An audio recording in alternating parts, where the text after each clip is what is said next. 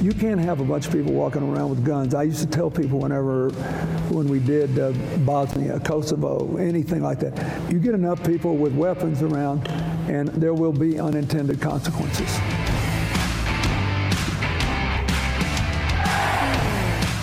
Why am I playing that clip? This is actually a rerun today, but I want to tell you something. Um, this show today is going to showcase what we broadcast six years ago. Yeah, six years ago. And in the following two days, I'm going to kind of tell you what we were talking about in 2016 and 2017. Man, time goes by fast, does it not? But the the parallels I want to show you in what we're talking about now and then how it's come about in the last 6 years. I hope this is as riveting for you as it's been for me combing through six to seven years ago so we could see sort of the evolution of politics just in the last six to seven years. Okay. So I start out with that. I also want to tell you uh, please join the fourth hour club because you only have about a week to do that. And we start on March the 2nd, um, 2023 on uh, the fourth hour. And you're going to want to be part of this exclusive club that only meets after hours, after the show. It's called the fourth hour because it's not on the air. And we're going to discuss the things that are impacting us the most. And there's going to be a lot of action uh, with this and some really wonderful things that happen. And if you're a person that wants to rally the troops, if you are the person that wants to get information out, this is for you. And uh, you can go to the fourth hour tab on the top of katedalleyradio.com to join. I suggest you join now. I suggest you join now to get your spot. It's filling up. Um, by the way, we sold out on coins. Thank you for that. Really, from the bottom of my heart, thank you. Today, I want to showcase a show I did about citizenship. This is a really fascinating look at our citizenship in America post 1871. And then tomorrow, I want to showcase an episode we did with an archaeologist who covered the mounds, the mounds all over the United States and what was in them, uh, giants and so forth. So we'll cover that on the Friday show. Um, but today, I want to focus on citizenship. I also want to direct your attention to Garage Doors Only Ugly Door Contest because that Ugly Door Contest is going on right now. Ugly Door Contest at garageDoorsOnly.com. You know, take a picture of the ugliest garage door and nominate them. They probably really need it. so that's a fantastic thing to do. But let's get to the citizenship. I'm going to bring you back to an episode we did six to seven years ago, and I hope you enjoy this uh, for this hour.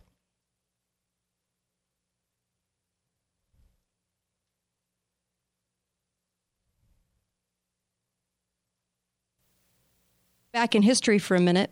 You know, we were just talking last hour about federal judges and federal courts and and uh, pro- U.S. prosecutors, um, U.S. district prosecutors. And I really wasn't kidding around when I said I told my boys, just please, whatever you do in life, I, I just would be really disappointed if that's if that's the direction you went because I haven't I haven't met any yet that have been sorry but ethical but uh, they just destroy lives, and they're okay with doing so. I, I just haven't met any that that. Um, anyway, I guess I could go on and on on that, but I won't. Um, so, when you think about the title, U.S. District Court, a federal U.S. District Court judge, district, district of what? District of Columbia. Maybe it's named after Columbus. Who knows? District of Columbia. District of Columbia has a lot to do with our citizenship and with who we are as, as citizens of, of United States of America. Well, it has more to do with just the United States than the United States of America, but I will get to that. A lot has happened in our history, especially post Civil War, um, that has changed a lot of things in our history. But a lot of people aren't aware of it because, of course, the history books have been scrubbed and they were scrubbed hard, right? Uh, we had a show on that from the 1908 on. There was a definite, um, a definite purpose to making sure that the history books don't contain a lot of things that, that people ought to know about their citizenship. So, what I'm going to talk to you about is actually to the credit of, of different people that have written about this and have done some amazing work okay? Um, Lisa Guliani, Kurt Kallenbach, all of these people that have done amazing work. So this is this, and I always want to give people props on the show um, and direct you to them uh, so that you can learn more if if that's the direction you want to go in. But there were things that happened, especially in the year 1871, that did change some things that we're dealing with now or maybe just starting to see. And this is an un- this is an uncomfortable topic for people because of what it could mean for us. And that, like I said, is based on interpretation, but not the facts. The facts remain that these things happened, and so we're going to go back and look at the facts, and then you can ascertain whether or not you feel that, uh, as far as this author is concerned, what her take on this is. Okay. So, uncomfortable subject. We've never covered it on the show, but we're going to, I mean, my gosh, is there anything that we haven't covered? So, we, we must cover it. We must do this. Um, all right. So, the date is February 21st, 1871. 41st Congress is in session. There was an act called the Act of the 41st Congress. Section blah, blah, blah, 34. I could go on and on, but you'll never remember that. Okay. On this date in our history, of our nation, Cong- Congress passed an act entitled An Act to Provide a Government for the District of Columbia. So remember the federal court district judges, the district, the name district? Okay. An act to provide a government for the District of Columbia. This is known as the Act of 1871. This is very pivotal, and there's more to this than I think what people want to recognize. What does it mean? Well, it means that Congress, under no constitutional authority to do so, created a separate form of government for the District of Columbia, which is a 10 mile square parcel of land. It's sort of like Vatican City, where it's not part of the country, but it's, and District of Columbia really isn't part of the United States. It's just a separate entity. Okay? Why would they want to do that? Why? How could they do it, and why would they want to do it? What was the purpose? What was the intent? Let's look at the circumstances of what was going on at that time. The Act of 1871 was passed at a really vulnerable time in America. The nation was essentially bankrupt because we had just, uh, it was weekend and we had just gone through the Civil War. The Civil War itself was nothing more than a calculated front, is what some people think, for some pretty fancy footwork by corporate backroom players a strategic maneuver by European interests, international bankers, who were intent upon gaining this sort of stranglehold on the coffers of America. The Congress realized that our country was in dire financial straits. So they cut a deal with international bankers at the time, in those days, and even now. The Rothschilds of London were dipping their fingers into everybody's pie. So, thereby incurring a debt to said bankers. Okay. This is according to uh, Lisa Guliani. She said, if we think about banks, we know that they do not just want to lend money out of the goodness of their hearts. There's always a reason and a purpose, and of course, they want to make money. The bank will not do anything for you unless it's entirely in their best interest to do so. There has to be some sort of collateral or string attached, which puts you and me, the borrower, into subservient positions. So, this is true in 1871 as well.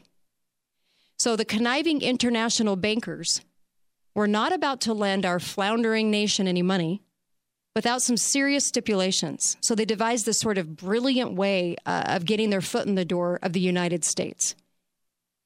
A prize they really had coveted for quite some time, but had been unable to grasp thanks to our founding fathers. Now, if you think about this, this is when all of the JP Morgans, all of these people started cropping up in our history, okay? The people that have been very influential since Wilson, since the turn of the next century, in in deciding who's our president and what they do. Okay, so I just kind of wanted to bring up that timeline because that's important. Um, so they wanted to get their door, their their foot in the door, and this act formed a corporation known as the United States, not the United States of America, the United States. Before that, the Constitution had um, developed a, a, union of states, correct? Kind of like really what we were really like was France and, and Germany, how they were separate but together. That's really how we started out separate but together. Uh, but this was going to really transform everything. It actually started with an act in 1801 that we could go back to in in the act of 1801, right after you know, uh, right after uh, the start of the Constitution or the um, uh, the Constitution was put into place, The Act of 1801 really sort of opened the door to the District of Columbia because that's it was really kind of set aside at that time um, and and put in. But this is where they took advantage of it. Okay, so 1871. This corporation, and note that it's in capital letters because I'm going to get back to that. And I'm going to have you go get a piece of documentation out, and you're going to notice this. It's in capital letters, the United States. If you note the capitalization, there is always a reason to why they do what they do, and there's a reason to capital letters.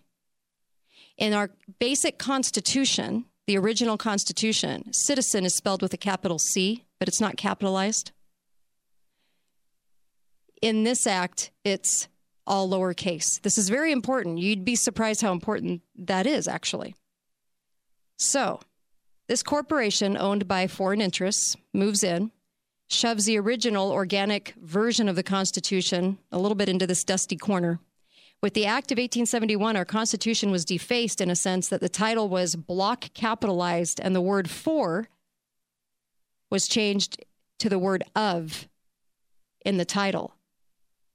The Constitution for the United States of America, not of the United States of, or, or changed to of the United States of America.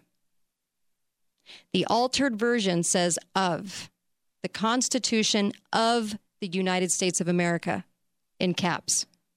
It is the corporate constitution.